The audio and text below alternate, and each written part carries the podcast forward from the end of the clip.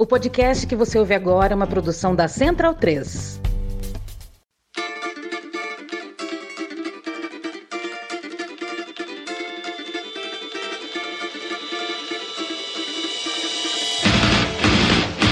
Olá, ouvintes da Central 3, sejam bem-vindos. Eu sou Fernanda Castro e esse é o seu Lado B Notícias, o semanário de notícias do Lado B do Rio, com temas que precisam de uma atenção maior, mas de forma mais objetiva.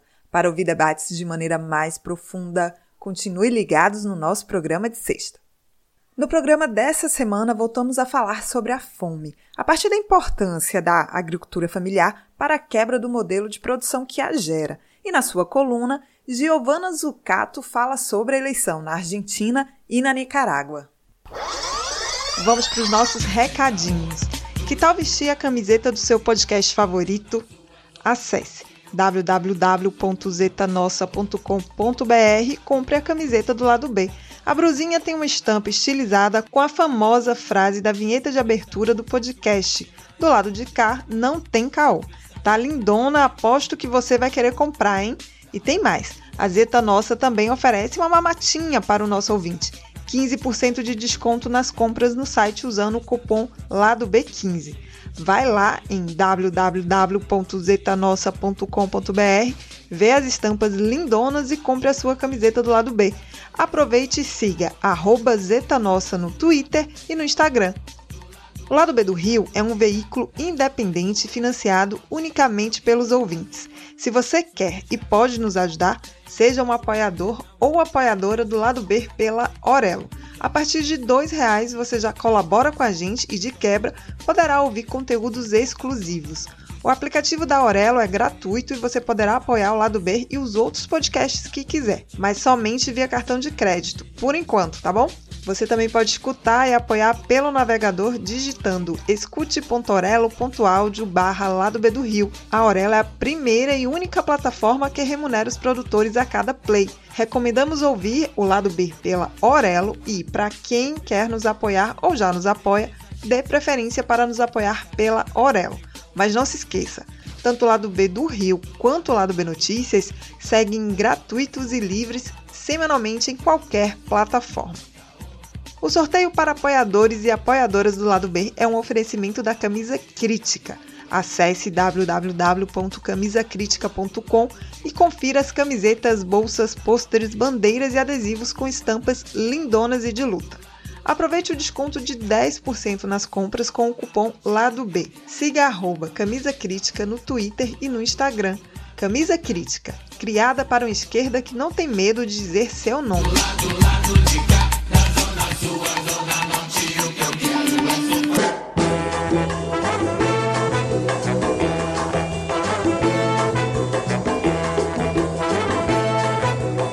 Romper a fome no Brasil passa necessariamente por fortalecer a agricultura familiar, o que não vem acontecendo no governo Bolsonaro. Responsável pela produção de 70% da alimentação no Brasil, a agricultura familiar tem perdido investimento e, por duas vezes, Bolsonaro vetou o PL 823, PL Assis de Carvalho, que prevê auxílio ao setor. Converso sobre esse assunto com Léo Márcio Araújo, camponês, historiador, militante do MPA e coordenador do Coletivo Nacional de Soberania Alimentar.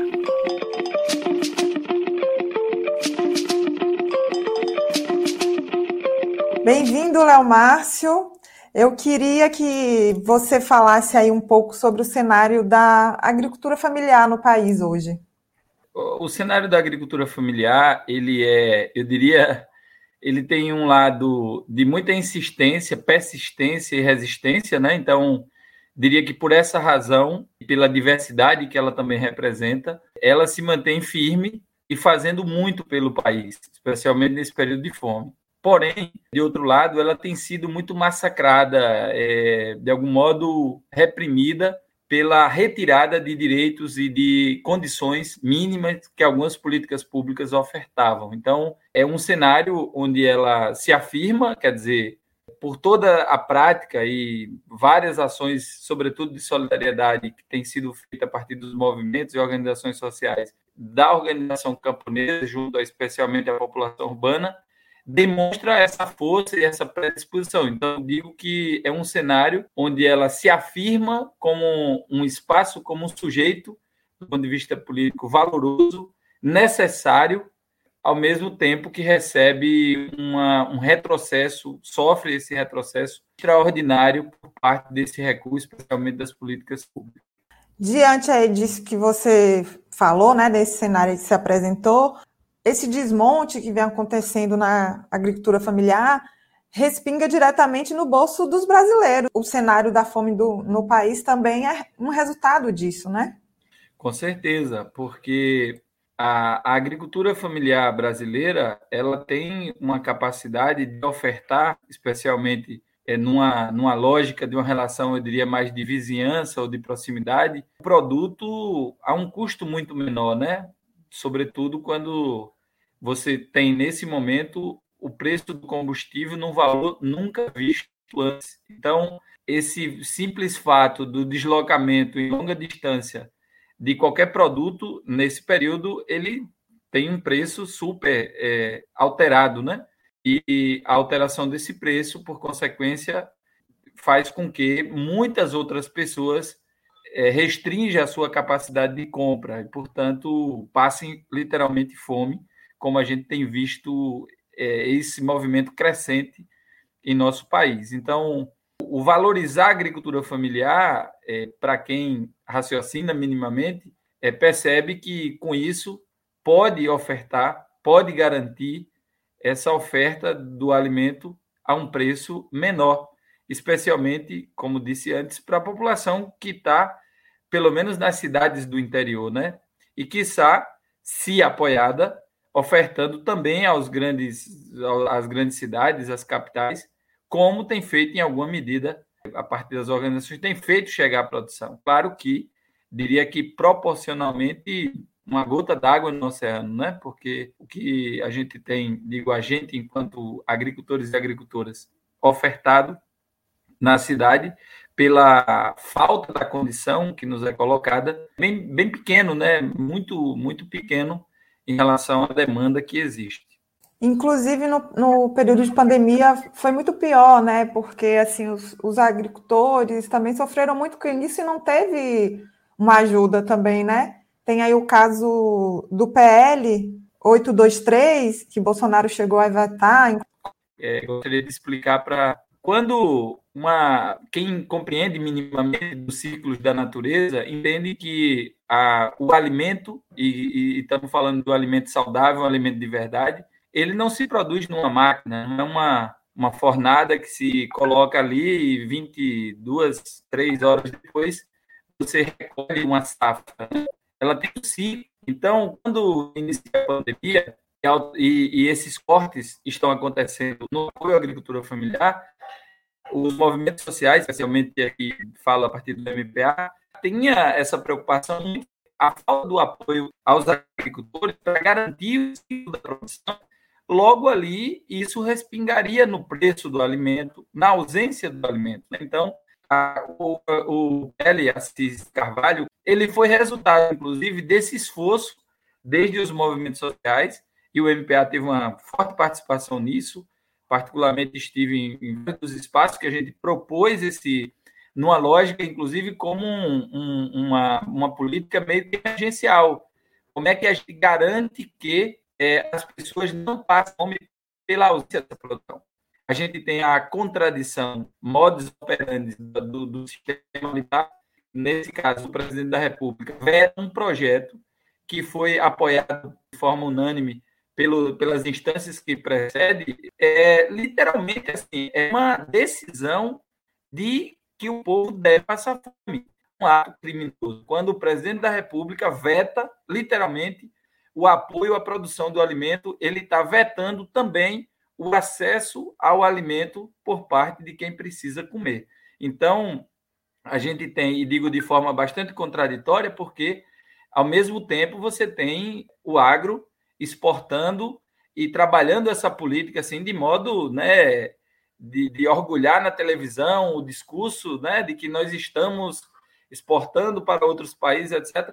mas do que vale isso, nada contra a solidariedade, inclusive que a gente envie produto, né, alimento para outros países, né, tá fora aí dessa discussão, mas do que vale a gente estar exportando commodity, né, produzindo um ou dois tipos de alimento, enquanto o nosso povo é negado, inclusive, o direito para que tenha a condição de produzir esse alimento diversificado. Então, é uma ação assim extremamente criminosa que o presidente da República cometeu ao vetar por duas vezes esse projeto. E uma outra ação muito criminosa dele é em relação à reforma agrária também, né? E é um ponto assim, muito fundamental nesse debate da fome, né? A não realização da reforma agrária. Você pode também comentar como é que está essa questão no Brasil? A gente tem um problema histórico em relação à reforma agrária que acho oportuno a gente afirmar de que, por mais avançado, inclusive, que os governos do PT tiveram em relação ao tema, por mais que puderam fazer alguma coisa, mas esse é um tema que é historicamente pendente de uma ação mais, eu diria, mais incisiva no campo da reforma agrária, porque num país onde tem, inclusive, é um dos países, né, não afirma que se é o maior, porque não, realmente me falta esse elemento, mas um dos maiores do ponto de vista da disposição das terras agricultáveis do mundo, ou seja, com a maior capacidade de produção de alimento do mundo, ter um nível de concentração fundiária do tamanho que a gente tem no nosso país. É importante dizer também que essa concentração ela tem um custo muito alto, especialmente para os povos tradicionais, as comunidades tradicionais. E aí digo porque nesse atual governo, que já tem uma sede de dizimar a população indígena, de dizimar a população quilombola, então, para além de tirar políticas públicas, etc., tira também os direitos mínimos, ali básicos, que a própria legislação lhes garante em relação aos seus territórios. E quando a gente vem para uma reforma agrária, eu diria, mais clássica, onde a gente tem movimentos sociais expressivos, a exemplo do próprio MST, na dianteira dessa pauta em nosso país, a primeira decisão do governo, inclusive, foi oferecer um aparato policial extremamente pesado para vir aqui no estado da Bahia, onde vivo, podemos acompanhar de modo próximo, uma investida muito forte assim para contribuir com essa deseducação, né, com esse modus aí de criar uma visão, né, de que o MST, de que os movimentos sociais de luta pela terra são movimentos de vândalos, etc., como todo mundo já escuta falar, e criar aquela situação, aquele cenário que, ao final, quando se apura, nada daquele, inclusive do gasto público, de modo literalmente assim, desnecessário, para criar aquela imagem de que esse movimento, portanto, é um movimento corrupto, é um movimento, enfim, que tem um modo ali de operar e contraria, inclusive, a orientação. Então, isso não é verdade. Então, o que eu estou trazendo é para reafirmar de que essa tentativa do governo federal em criar essa imagem e, portanto, reprimir com força esses movimentos sociais, eles se frustraram porque não conseguiram dar consistência à tentativa. No entanto, eu digo que, para além dessa tentativa de criminalização, vimos recentemente ali uma ação terrível também aqui na Bahia, quando do lançamento do filme Marighella, no assentamento, onde houve um incêndio, enfim, uma ação também criminosa para amedrontar, para intimidar esses movimentos. E, no final das contas, além disso, eles literalmente castraram qualquer possibilidade de realização da reforma agrária quando, assim, acabam o INCRA. O INCRA existe institucionalmente, porque acho que deve ter algum aparato legal que não foi possível ser literalmente assim, extinto institucionalmente, mas quando retira todos os recursos, a gente entra num prédio do INCRA, encontra o vigilante na porta e mais um ou outro funcionário andando no corredor. Então, quando há essa retirada de recursos, quando não há um mínimo de apoio às ações da reforma agrária, não tem por que se acreditar que se pretende fazer algo nessa direção. Então, essa é uma pauta assim, bastante preocupante, porque quanto mais se aumenta a concentração de terras, maior o risco e, portanto, o apoio ao agronegócio que vem numa lógica totalmente contrária às necessidades do povo, especialmente dos povos mais pobres, às necessidades da natureza, que sofrem impactos assim muito violentos, e automaticamente a economia do povo no país, porque as grandes empresas são concentradas, né? São concentradas na mão de poucas famílias, inclusive com dado que a gente tem do nível da concentração de renda em nosso país. Você falou de uma questão que é importante, que é o meio ambiente, que o modelo de produção que a gente tem hoje, o agronegócio, só piora a situação. Temos visto aí o avanço do agronegócio pelo cerrado brasileiro, e a agricultura familiar é o oposto disso, não é? Exatamente. A gente tem, do ponto de vista das consequências das duas formas de lidar com a natureza, de lidar com as vidas, né, de um modo mais amplo, são totalmente antagônicas, porque os agricultores e agricultoras, e aí também essa minha fala termina sendo um pouco genérica, porque você tem os extrativistas, os fundifeixos de pasto, etc., você tem uma série de, eu diria, de identidades, né, desses povos que vivem nos campos, mas também nas águas, nas florestas, que têm um trato com a natureza totalmente inverso da prática do agronegócio, né? Enquanto o campesinato, eu diria assim, de um modo mais geral, cuida da natureza e, portanto, a produção de alimento, eu diria, é um trabalho consociado a esse cuidado, ou seja, o cuidado à natureza é praticamente um princípio dos camponeses, né, e camponesas, porque compreendem que a terra é muito mais do que uma matéria simplesmente que oferta um produto, mas é um lugar de vida, a terra, a água, enfim, todos os recursos naturais, enquanto que o agronegócio vê todo esse ambiente como uma mercadoria. Então, é muito comum, em todos os estados tem isso, de que grandes empresas se, né, instalam, exploram o máximo possível, esse termo explorar no seu extremo sentido, e depois se retiram dali e vai para outros lugares. E as consequências para os humanos e para o futuro do nosso país é o aumento do aquecimento global, algo que, inclusive, tivemos assim, claro que não nos surpreende, imagino eu, quem conhece, quem tem noção, mas que, veja, o tipo do discurso que o nosso entre aspas, né, que o governo brasileiro teve na COP, agora, uma coisa assim absurda, né? E ainda não tem a pouca vergonha de tentar criar informações assim que são extremamente mentirosas, né? Então, isso para nós assim é de muita preocupação. E esse futuro das condições do nosso planeta extremamente ameaçado com o nível de comando que se tem no nosso país, né? A gente tem visto e acompanhado nos noticiários as ações criminosas em relação à nossa floresta amazônica, em várias regiões. Aqui estou próximo do Matopiba, que é um lugar onde há um investimento também forte nesse sentido, e que tem, por parte do governo federal, um total aval, assim, falas públicas, inclusive, que, de algum modo, ao invés de reprimir, de chamar a atenção, dá brecha e incentiva aqueles e aquelas que têm essa intenção de destruir em nome do lucro, em nome de suas rendas, né?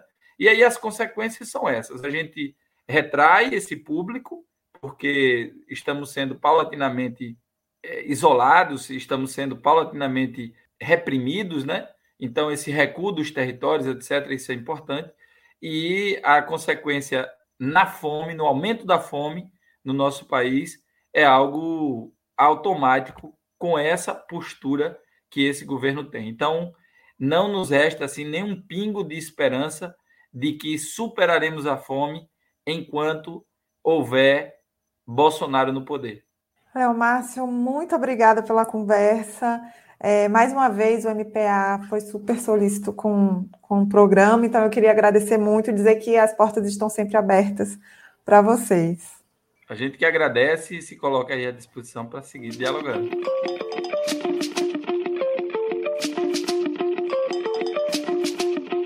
Seguimos para a coluna de Giovana Zucatto.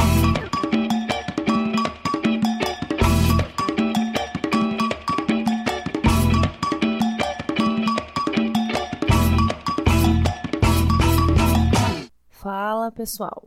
Como de praxe, semanas agitadíssimas na América Latina. Muita coisa para abordar, mas pelo tempo e pela importância, eu quero conversar com vocês com mais calma sobre as eleições na Nicarágua. No dia 7 de novembro, ocorreram as conturbadas e, para dizer o mínimo, controversas eleições presidenciais na Nicarágua, que elegeram o Daniel Ortega para o seu 4º mandato consecutivo. O Ortega é presidente do país desde 2007, mas também serviu como coordenador da Junta Nacional de Reconstrução, que governou a Nicarágua ao fim da ditadura de Somoza, de 79 a 85, e depois também foi presidente entre 85 e 90.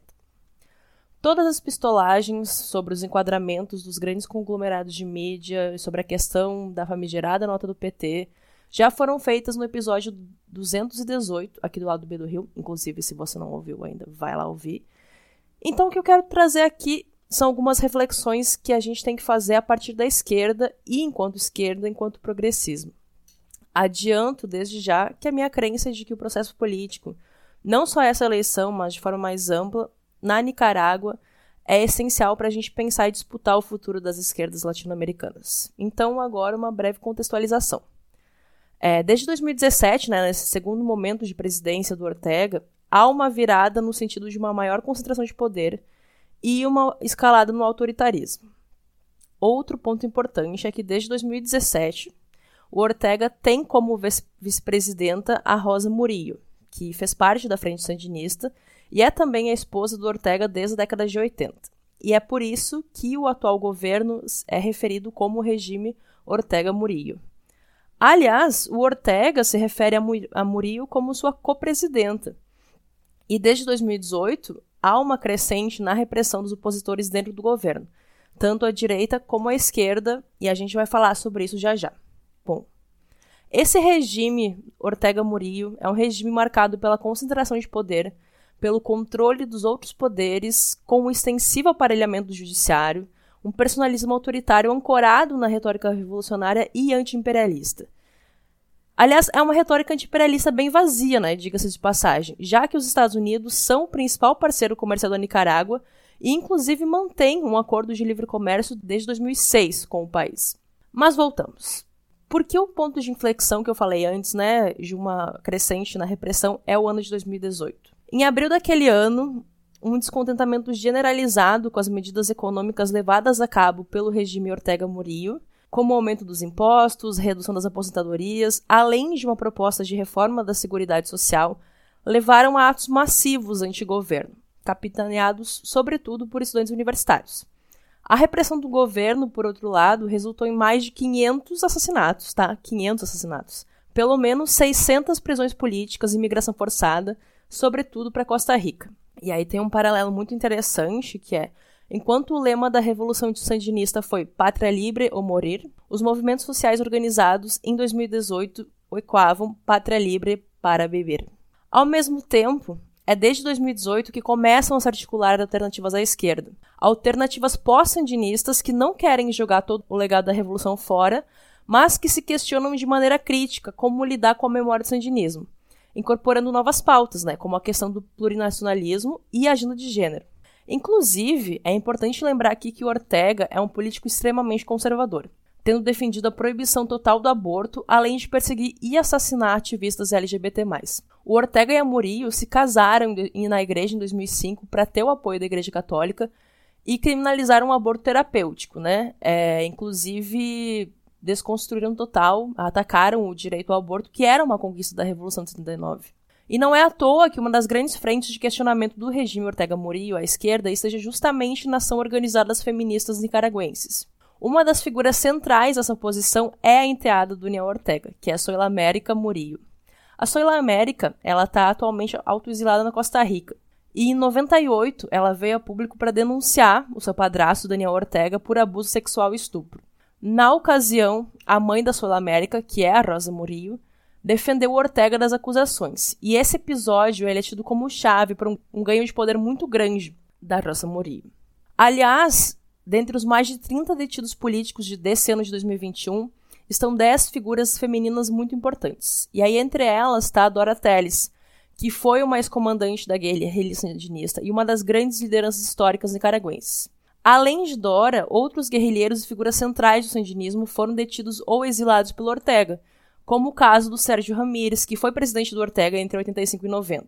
E aí cabe citar também outras figuras importantes de oposição ao Ortega, como o saudoso Ernesto Cardenal, que foi um dos maiores nomes da teologia da libertação e poeta da Revolução Sandinista, né, que era desde a década de 90 um dos maiores críticos do Ortega. Outra crítica importante é a escritora Gioconda Belli. Eu não sei se vocês já leram o livro dela, A Mulher Habitada, mas para quem não leu, eu não poderia recomendar mais, é um dos meus livros favoritos no mundo. As prisões políticas desse ano passaram por todo o espectro político nicaragüense. Foram 7 pré-candidatos à presidência presos pelas mais diferentes acusações, desde corrupção, como é o caso do Sérgio Ramírez, que já falei, até acusações de minar a independência, soberania, autodeterminação e incitar a intervenção estrangeira, como é o caso do pré-candidato liberal Noel Vidaurri.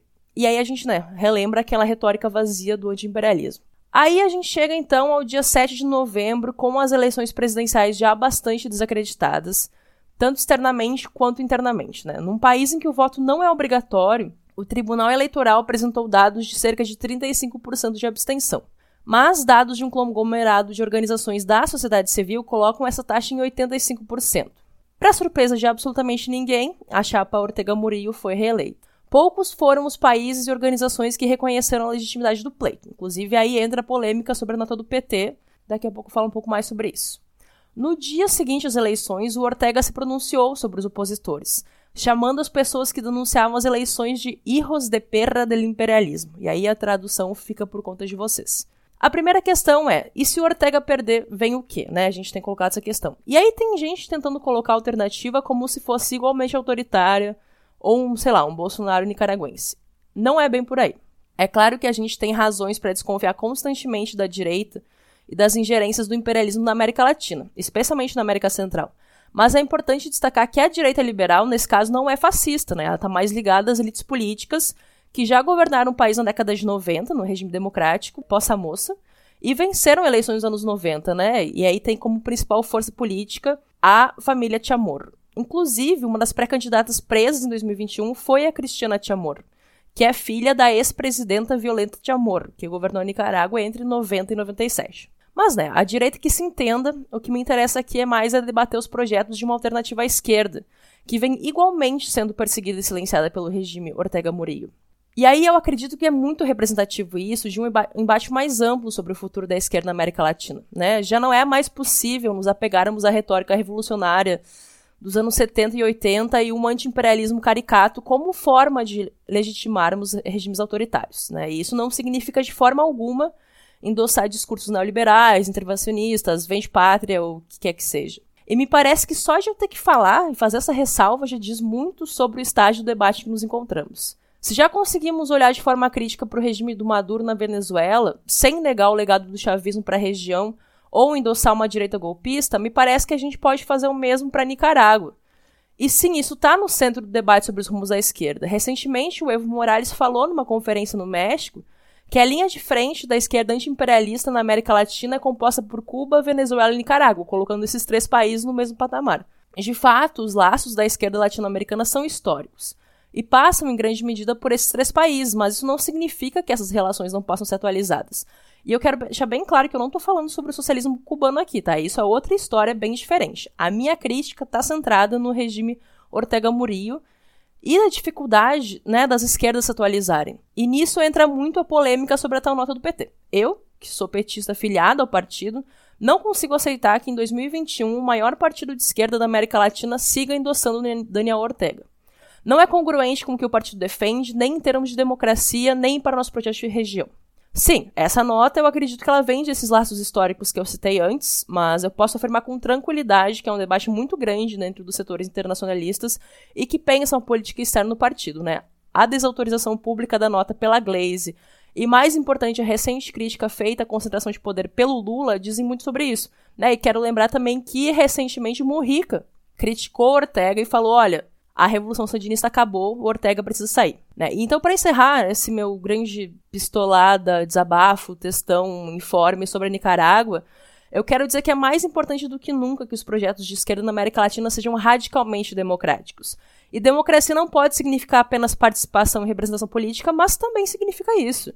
A gente precisa construir democracias que sejam sinônimos de inclusão social, diminuição das desigualdades, autonomia e soberania dos povos latino-americanos, né? E que aumentem e não diminuam os canais de participação e representação política.